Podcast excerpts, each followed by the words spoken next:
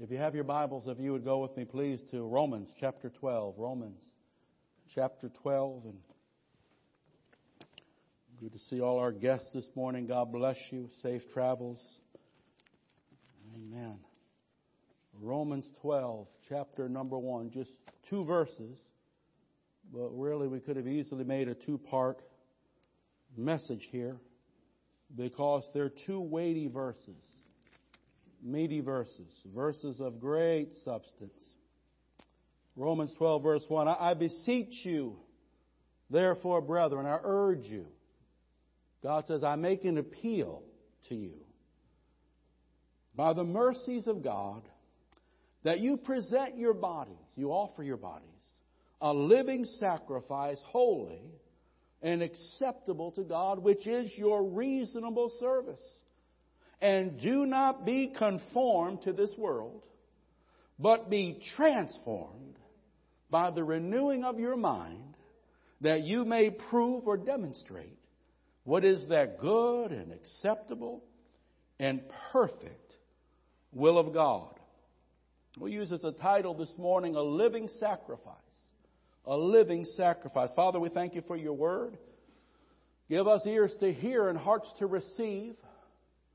Help us, Father, to hear this word and to apply it to the right now of our lives, that we might respond faithfully and obediently, walking before you, pleasing you in all that we do. In Jesus' name, and everyone said. A living sacrifice, God's will, God's desire for every person who calls themselves a Christian is that they become living sacrifices. Now we have to remember we're not our own. We've been bought with a price. The precious blood of Jesus was shed for us, and now heaven appeals, urgently calls to us that we would respond to such mercy and grace by giving ourselves or becoming living sacrifices pleasing unto God. Now, a living sacrifice means a, a constant, a, a continuous sacrifice, not just an occasional offering or in every now and again devotion or dedication, but a living sacrifice. That's a person that dedicates their, their body, their whole being, to live for God daily and continually. R.C. Sproul put it like this an offering of our whole self for our whole life. It's a 24 7 thing. That wherever this body goes, it's a living sacrifice unto the Lord. Whether it's in the shop or it's out on the lake, whether it's in the home or it's out at the store, certainly in the sanctuary, but, but wherever I go as a child of God, Father says, offer yourself to me for my service and for my glory. In view of all God has accomplished for his people in Christ, how should his people live? They should present, offer themselves as God's living sacrifices, given over fully to the service of God. For the animal sacrifices of yesteryear, of an earlier day, we know were rendered absolutely obsolete by the self-sacrifice of the Lord Jesus. In fact, the Bible says He died once for all the just, for the unjust, to bring us to God. And now that we have been brought to God, we are to give our lives fully over to God, to serve Him and to please Him. That we are to be a man and uh, women that are pure in our morality, obedient in our living, and faithful in our service. Before I even go any further, mark this down. He's not talking to the world, he's talking to the church. He is talking to those that have received Christ. So once they received Christ, now he's saying, in view of everything that we just talked about at communion, in view of everything we just sung about in those beautiful songs of the goodness and greatness of God, in view of all that, respond how? By giving yourself wholeheartedly to serve Him and to love Him and to walk obediently to Him. A living sacrifice. Let us begin with number one, a sincere and continual commitment to Christ. Now this commitment, this response to be a living sacrifice begins with a response to an appeal. I beseech ye therefore, I beseech you, I appeal to you, I'm calling to you. See, God is calling everyone that says, I'm a Christian. Well, God is calling us to this place of life, to this place of devotion, to this place of consistently and wholeheartedly serving God. God is calling us to this. And through the apostle Paul, heaven is making his appeal to his church, to his people. It's an apostolic appeal. I beseech thee, or I urge you. NIV, I urge you, brethren. Therefore, in light of God's mercy, in light of all that God has done for us, we must devote ourselves to Him. Heaven's appeal, again, to the Christian, not writing it to the lost. He's saying, I implore you, I urge you, I, I beg of you, devote yourselves and live all out for God. Don't be ashamed of the gospel. Don't live compromisingly in any way. But in our practical lives, walk it out, live it out daily as a sacrifice to God. Paul appeals to every believer for action, which starts with a decision. It requires a decision. Being a living sacrifice starts as I hear the appeal from heaven and I make a decision to respond to God. And then that decision has to be turned into a determination.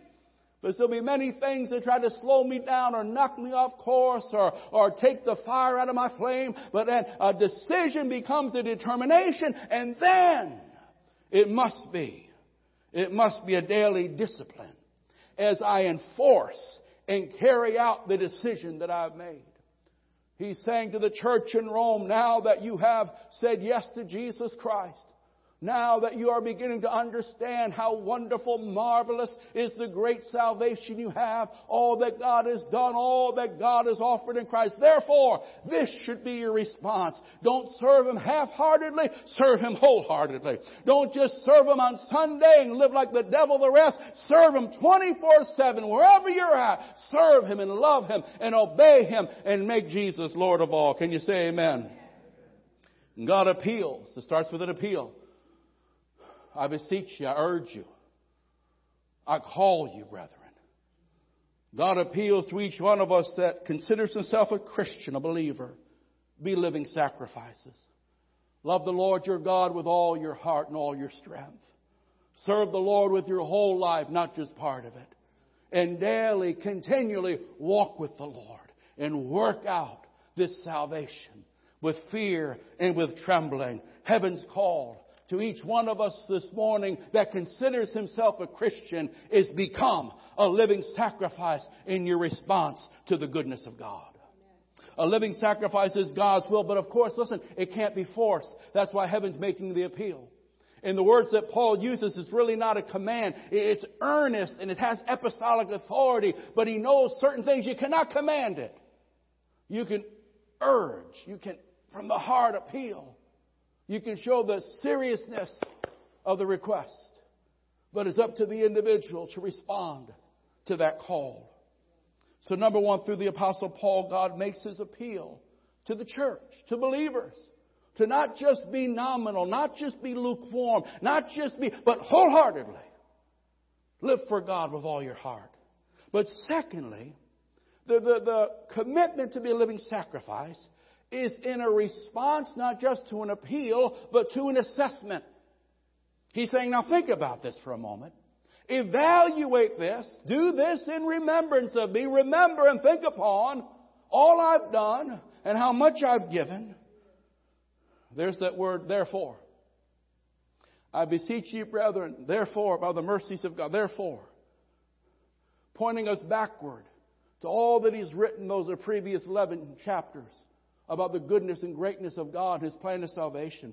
Therefore, in light of the great salvation and great salvation plan that God has given us, that Paul has just unfolded through the sacred pen to us, all the mercies and the benefits that have been granted to us through Jesus Christ, let us respond appropriately.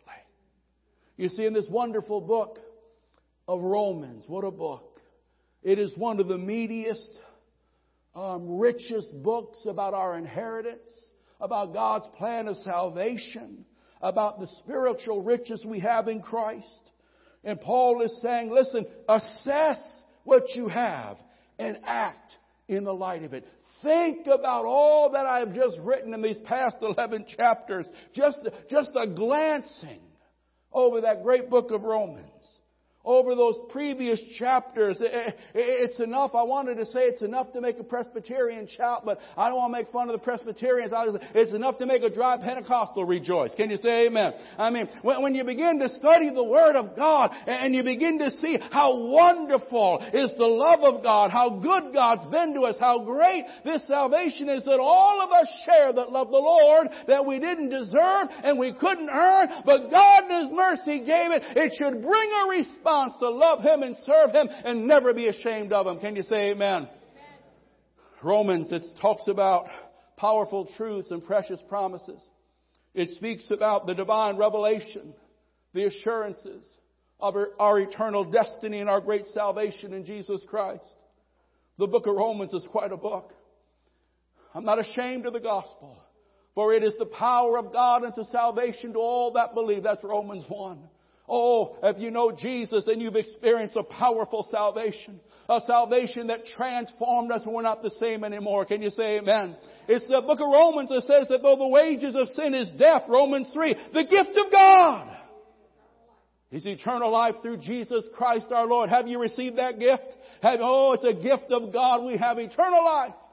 It's a beautiful thing in Romans 5 that we have now peace with God through faith in Jesus Christ. That we are no longer at war with God. We are no longer at odds with God, but because of the blood of Jesus, we have peace with God. We are sons of God. Oh, what a thought, what a thought, what a thought.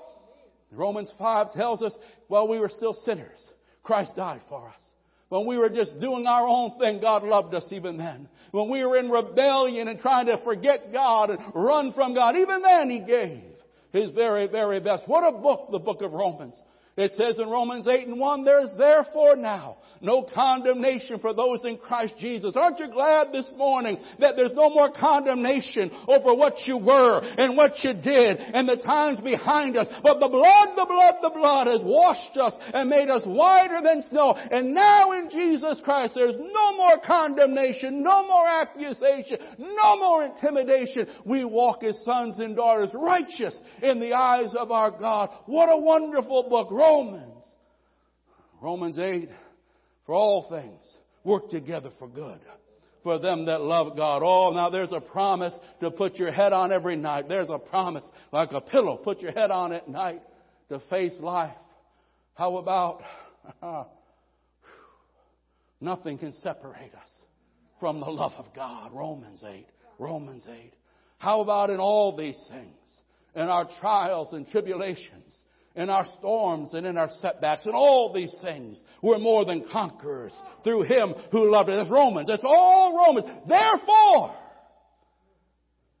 after such revelation, after such great inheritance, after explaining such a wonderful salvation, therefore, let us offer ourselves as living sacrifices to God.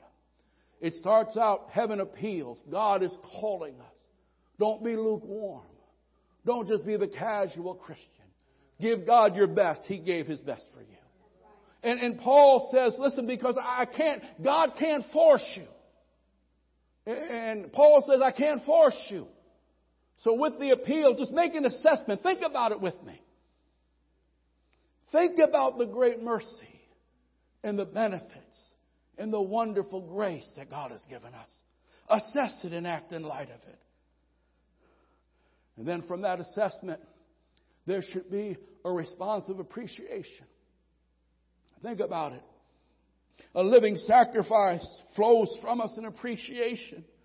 The mercies of God are the basis of heaven's appeal. I beseech you, brethren, by the mercies of God, that you present your bodies living sacrifices, holy and acceptable unto God.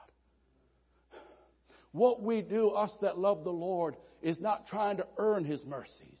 It's in a response to His mercies.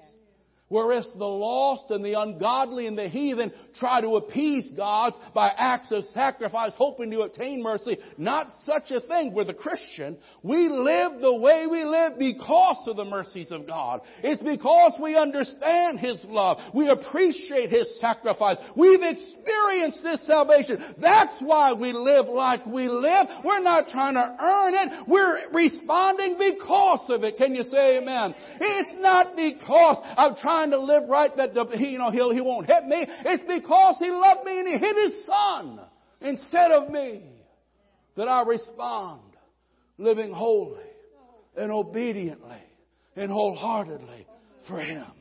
Somebody say amen.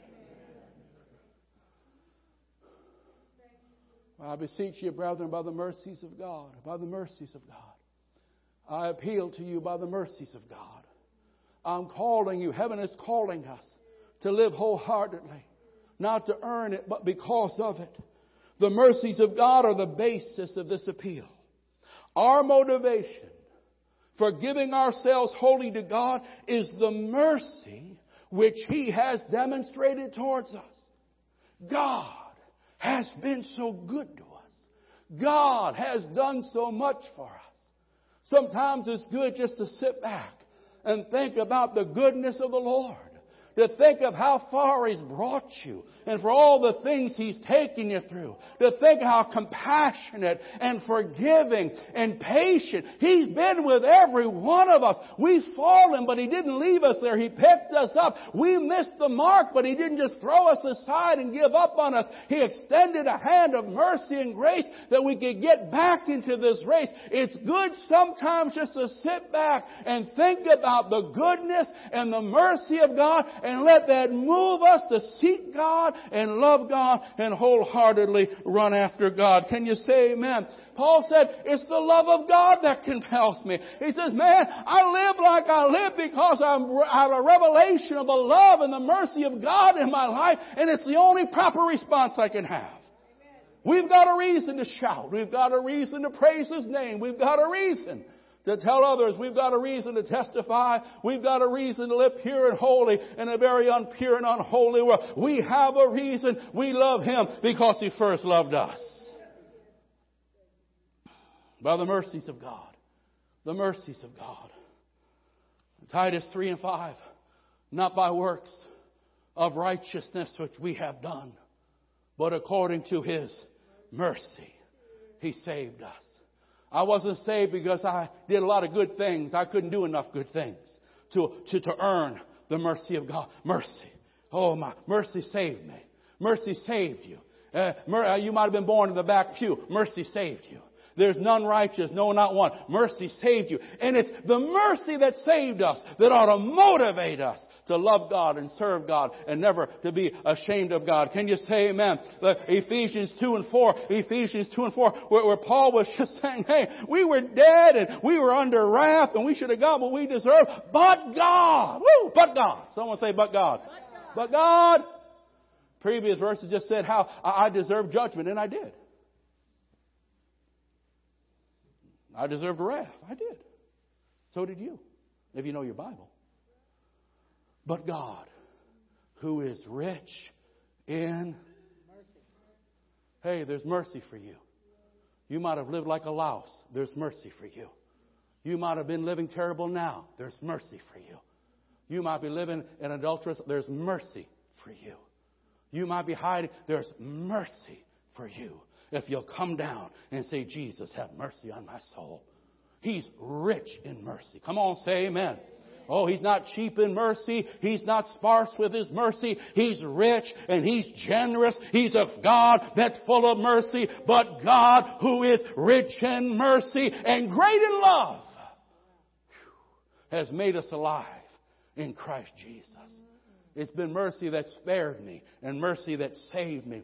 And it should be mercy that propels me to live for Jesus, to love Jesus, to serve Him faithfully and continually with all that is within me. Somebody say amen. Hallelujah. Calling for a living sacrifice, calling for people to say, Lord, I'm going to give you my all. Yes.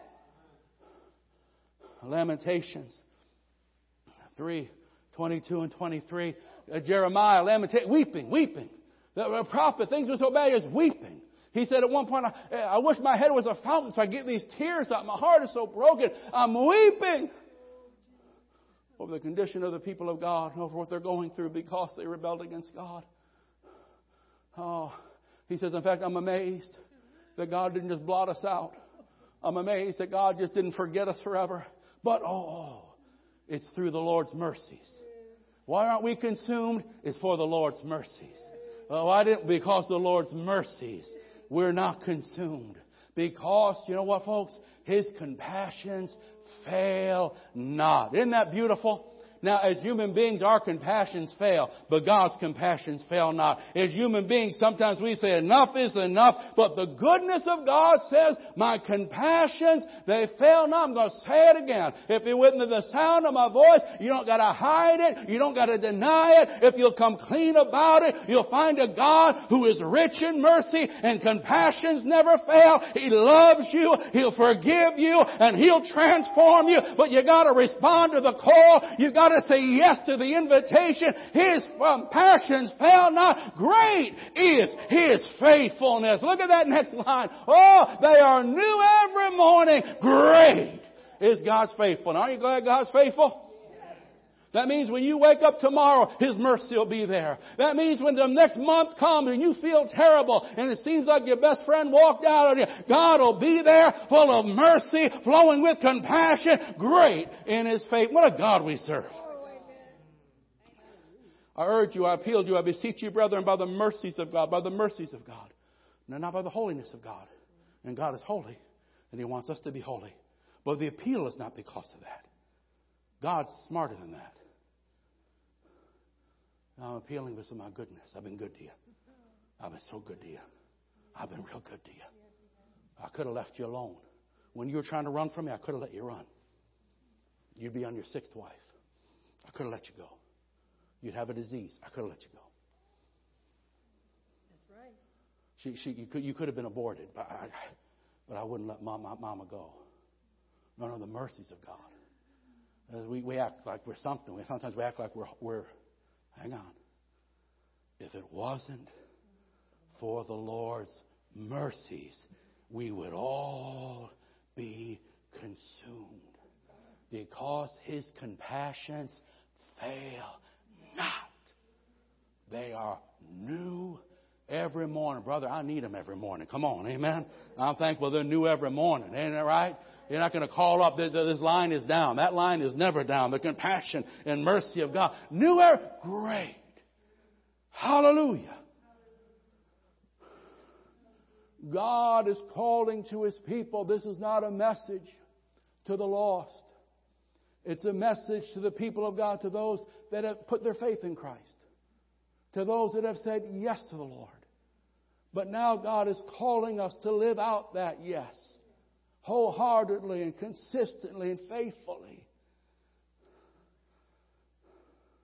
Whereas the lost are prone to sacrifice in order to obtain mercy, we who know the Lord, who have tasted of His goodness and His grace, we worship Him. We serve Him in response or because of His great mercies.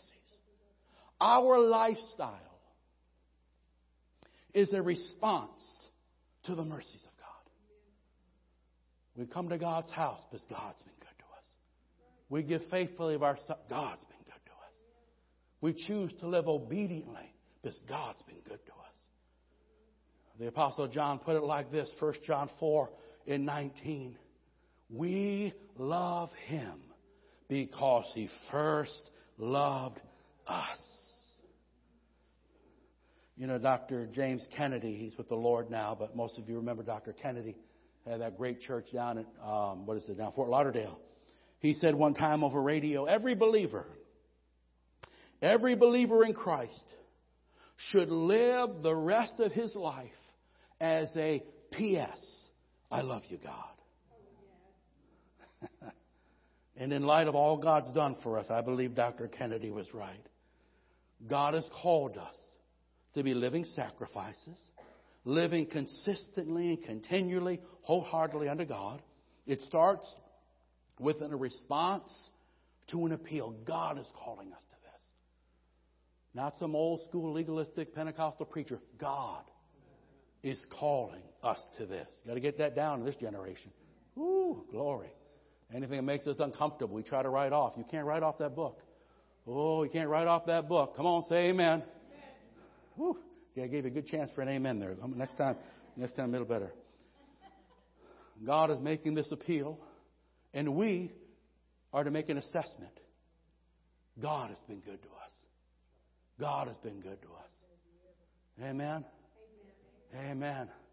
I look at Big Jim holding her hand. He's saying, God's been good to me. Amen. Amen. There you go. That's right. You know that, right? You look at some of your girls, little girls home, Jerry. God's been good to us. Amen. Right? Got them little ones. God has been good to us. I mean, that's all. It don't take, eh, for the believer, you don't got to look very far. Oh, God has been good to us. Got a new house. God, God's been good to me. Hallelujah. Woo. We'll make that assessment. To make that assessment. Oh, God's been good. and we express our appreciation to that assessment by responding and giving our best to God. You know, Jesus is our example how to live this life. He's the pattern son. And we're to follow and apply his life and his example. But sometimes, you know, it seems like people don't quite apply the pattern properly. I don't know if you've ever seen that before. These two little boys, one was five, one was three, two brothers, right? Mom was going to make um, pancakes. And so she's making Saturday morning pancakes, and they begin to get in a big argument over who's going to get the first pancake off the grill. Well, Mama saw this might be an opportunity for, for a little moral lesson, a life lesson, and, and she says, Now, boys, boys, I don't know, but I think if Jesus were sitting here, he would say, Now let my brother have the first pancake. I can wait. Well, you know, that, at that age, the, the five year old is a little sharper and a little quicker than his three year old brother, so he's quick to say um, immediately, okay, Ryan, you can be Jesus, you know. And I read that and I said, so, sometimes we're better at applying the word to someone else than ourselves. Can we say amen? You knew I was going somewhere with that. Amen. I mean, so sometimes it's good to say, you know, the Bible says, how about pointing that baby right at yourself? Amen. Point that gospel gun right in the mirror. Well, it is so true. Sometimes we better at remembering principles of the word for others. Say amen, say ouch, elbow the person next to you, do whatever, but amen. Let's know some characteristics of this commitment. We're still in verse 1, second part of verse 1. I beseech you, brethren, by the mercies of God, here it is, that we present, we're going to do something. The life I live, I'm offering my body as a living sacrifice, holy and acceptable unto God. Let's see that next slide. Go right to the next slide, if you would. Go right to that next slide. Hallelujah. Amen, amen. Well, here we go. We're going to touch this. Five characteristics of this commitment now. We're talking about being living sacrifices, something God has called each one of us that are Christians. He calls us to live wholeheartedly. And number one, we're going to see as, we, as we, uh, we're going to develop this, it's a conscious commitment. Present, present. You present yourself.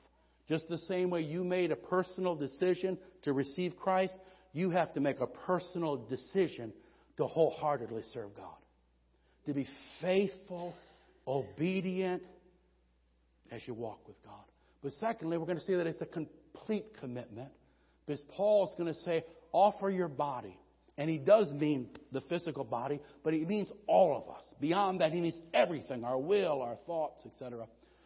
And number three, we're going to see that it's a costly commitment because he says it's a sacrifice. It's a sacrifice. Jesus sacrificed himself on the cross. And when we follow Christ, there's certain things we lay down, certain things we endure if we follow Christ. So let's talk about this. In the second part of verse 1, Paul lays out the characteristics of what it means to be wholly committed to Jesus Christ. I'm going to stop here for a second. This is not in the notes, but I want you to hear this. Living the Christian life will help a whole lot if you fall in love with Jesus. If you fall in love with Jesus, you love his house. If you fall in love with Jesus, you consider it a privilege to serve him. If you fall in love with Jesus, you want to read the book. It's not a, it's not a, a duty and a bondage. It's because what we love to do is easy. but we're not crazy about becomes a burden. You, amen. Amen. Right? It's not a burden to be with her, is it? Either you're not a burden, is it? It's a it's a joy. You see, when you love someone, it's not a burden. So I just want to back up as I'm beginning to preach again. But the thing is, Lord, I've asked you in my heart, help me to fall in love with you. Because when I love you, Lord, then I'm going to love your house, love your people. Then it's not going to be, no, no, no, no, no. See, it's, all right. I just had to throw that in. That was a commercial. But you write it down and take it with you. All right. Our commitment to Christ, number one, is a conscious commitment. The commitment to this level of Christian devotion to be a living sacrifice is conscious. Because Paul writes, present or offer. And I say, offer, offer. Um, you and I choose this lifestyle. No one else can choose it for us. Then we, once we choose it, we enforce it every day by carrying it out, living for Christ to this measure. And we've said this before here, but it bears repeating. The, the key to successful Christian living, it's intentional, it's not accidental. It's intentional, not accidental. Things don't just happen accident, intentionally. I make a determination. I'm going to honor God's house. I'm going to be faithful and read God's Word. I'm going to walk pure in this present generation that's crazy. And I'm going to serve God where He's called me to. I make, I make a decision to do that.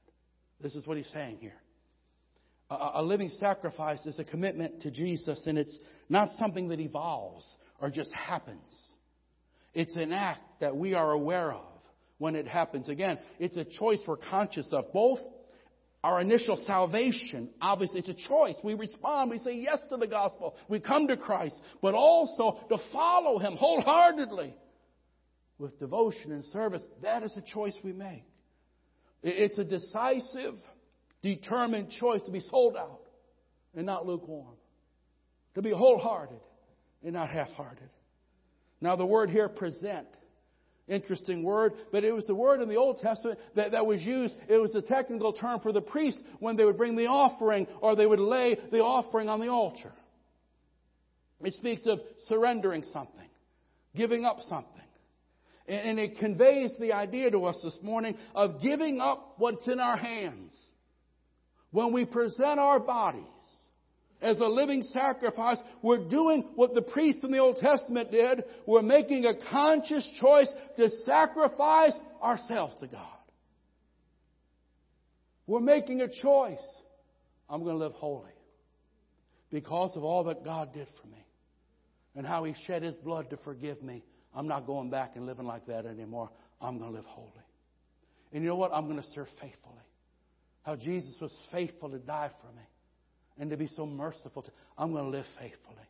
I'm going to be consistent in this walk. And I'm going to give myself to Bible obedience because I know that's what Jesus has called me to. But it's a decision I make.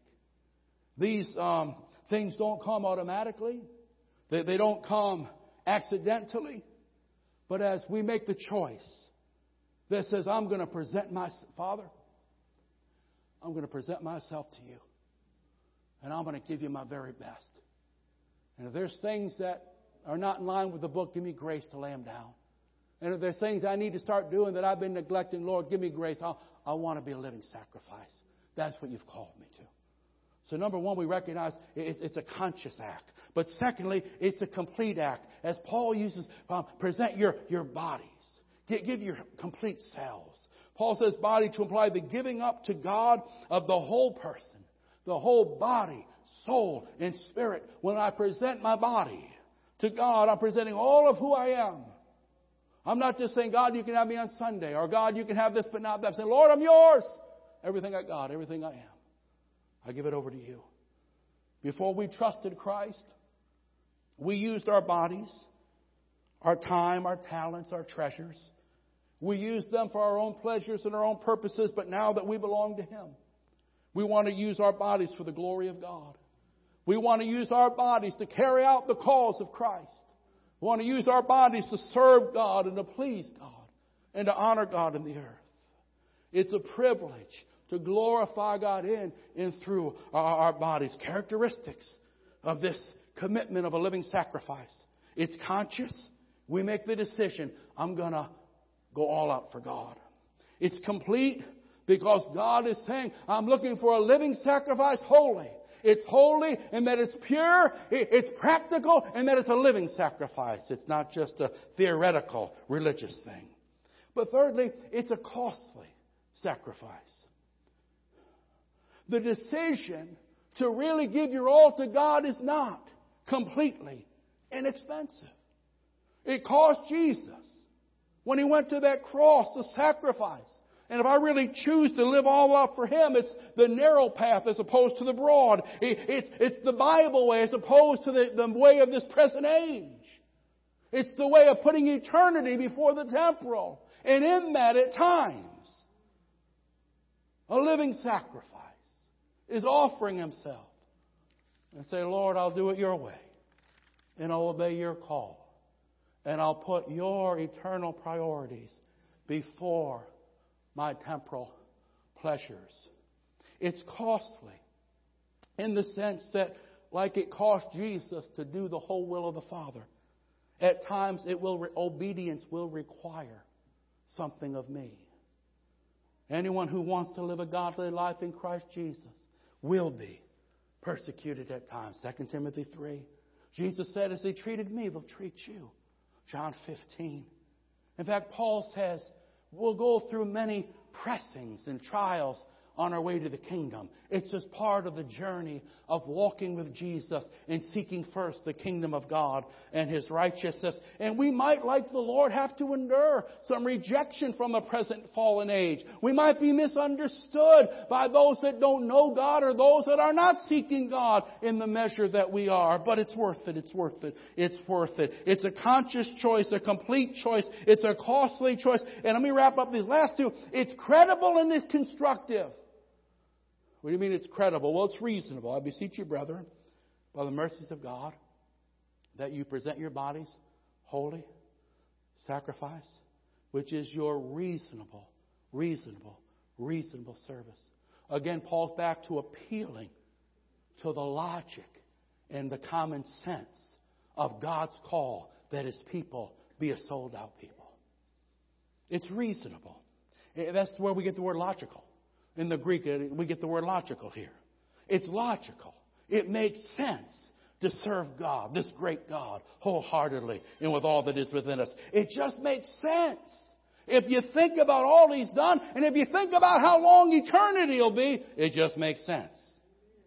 It just makes sense. Go ahead and put my scripture up. Put Romans 12, 1 and 2 up, please. Let's look at this. I beseech you, therefore, brethren, by the mercies of God.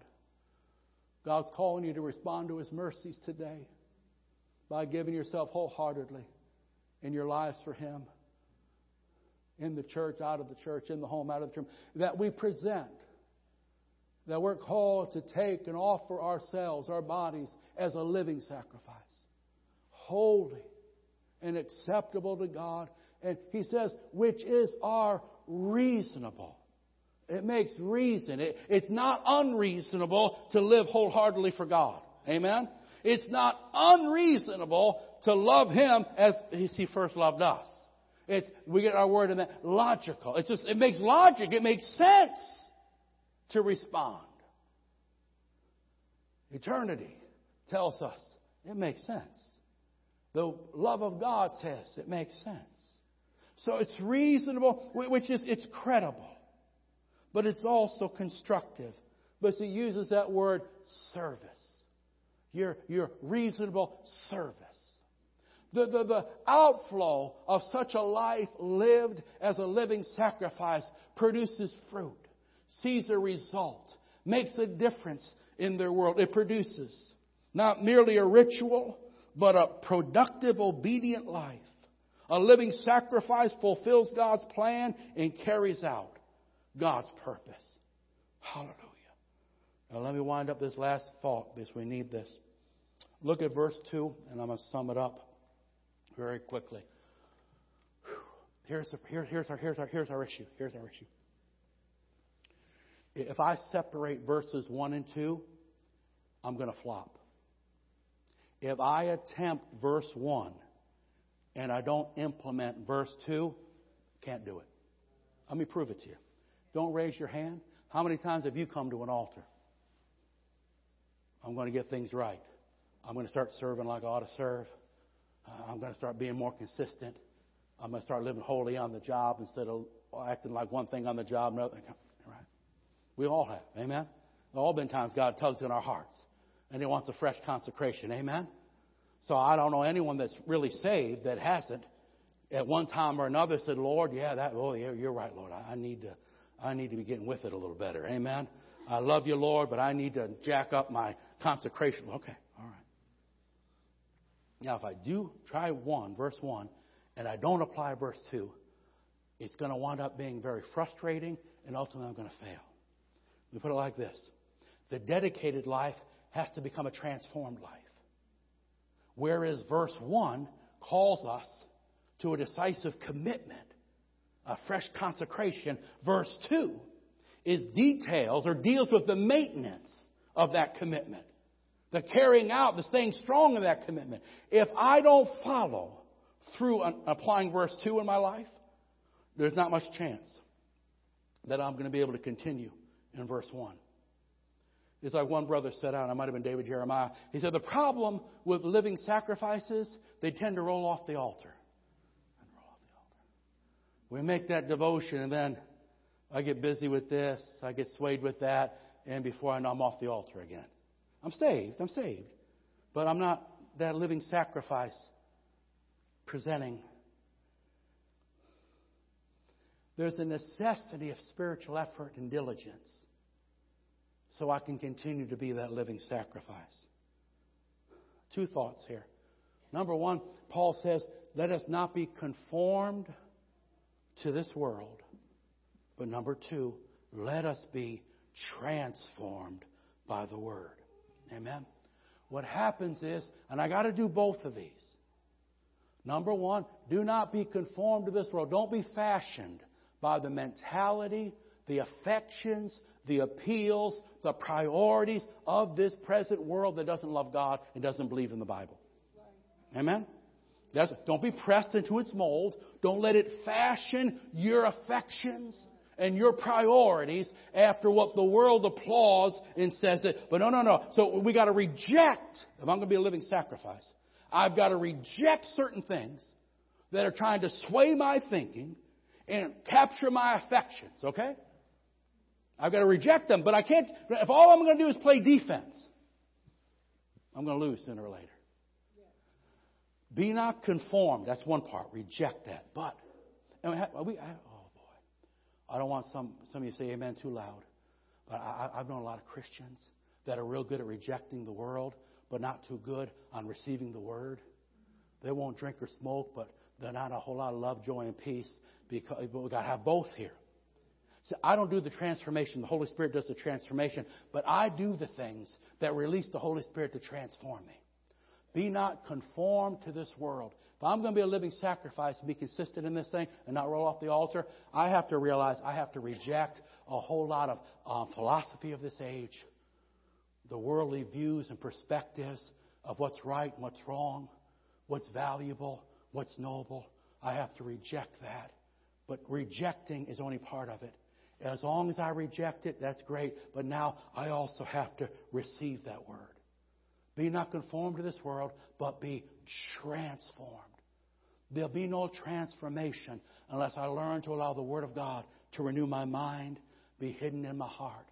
Unless I learn how to take the Word of God in me and allow the Spirit of God to transform me. If I can do these two things, and they both, and listen, the Christian life that is sold out these things are happening simultaneously every moment of I don't, you're 90 years old this morning. You're, you're dealing with both of these things. You're rejecting fear. You're rejecting the world. You're rejecting, and at the same time, if you're growing, you're feeding on the Word. You're hiding the Word in your heart. You're living the Word. You're hearing the Word being preached. You're studying the Word in your devotional time. And both of these things have to go on if I'm going to live this life the way God's calling me to live to this next level. And what we tend to do is neglect one or the other.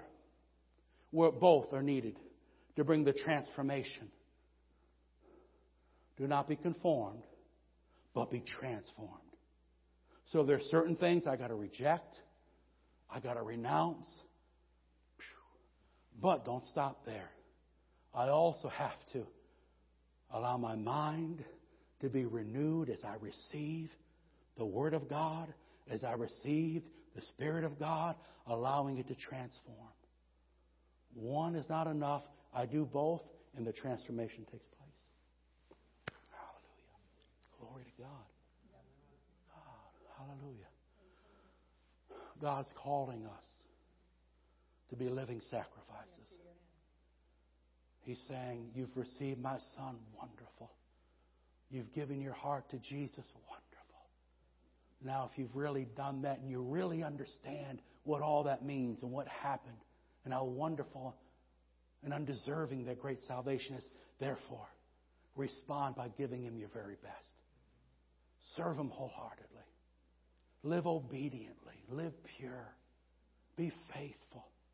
Don't just go through the motions, but respond to God today. Respond as one that has made that assessment and is allowing their lives to show forth the appreciation. Hallelujah. Glory to God. Oh, Lord, speak to us. Oh, God, touch us. And then when I come to the altar, I recognize when I get back up, if I'm going to keep that commitment strong, I've got to, I got to, I got to reject this and receive that. I've got to learn and develop these godly habits that reject the world and its philosophy and its affections and all that stuff. And I've got to learn how to feed on the Word of God so I can stay strong and stay healthy and stay flowing in my commitment. Stand with me, please. We're going to open and close in the prayer and open this altar. I want to open the altar. If you need to make a fresh commitment to God, make that fresh commitment to God. If you just need to come and have someone pray with you because you're going through something, then do it. But hear the voice of God. Let me quote this last quote. Andy Stanley said to his congregation, he said, Folks, you can spend the rest of your lives making promises, filling out commitment cards, and talking to counselors. But Paul's words are very clear. Unless you renew your minds, you won't be transformed, and things will stay pretty much the way they are. Let's make a response to the Lord this morning. Wherever we're at in God, there's a higher place to go. There's a greater measure of devotion to give. His grace is sufficient. He's been so good to us. Let's make that altar. If you need prayer, if you just need someone to come around you and pray with you, take this opportunity. Father, in the name of Jesus, help us to respond as we ought to the great salvation you've given us. Father, we didn't deserve it. You've been so good, so kind, so full of mercy. Lord, when we went astray, in your mercy, you found us, you drew us back, you kept us, Lord, from so many things that would have just damaged us so, Lord. And help us, Father, to think, meditate on the great mercies you've poured out on our lives. Help us to respond properly to them, to live out our life as a response to the mercy and the goodness of God. And I pray, Father, that within the sound of my voice, there'd be no half hearted believers, there'd be no moral compromise, but that each one of us would offer ourselves afresh as a living sacrifice, holy and acceptable unto you. And that we would walk it out as we go through life. Now, Father, bless this time at the altar. Breathe your breath of life on your people. Let the wind of the Spirit blow life and refreshing. Honor those that respond in faith. In Jesus' name, and everyone said, Let's sing this song one time through, and if you need to come, obey the Lord.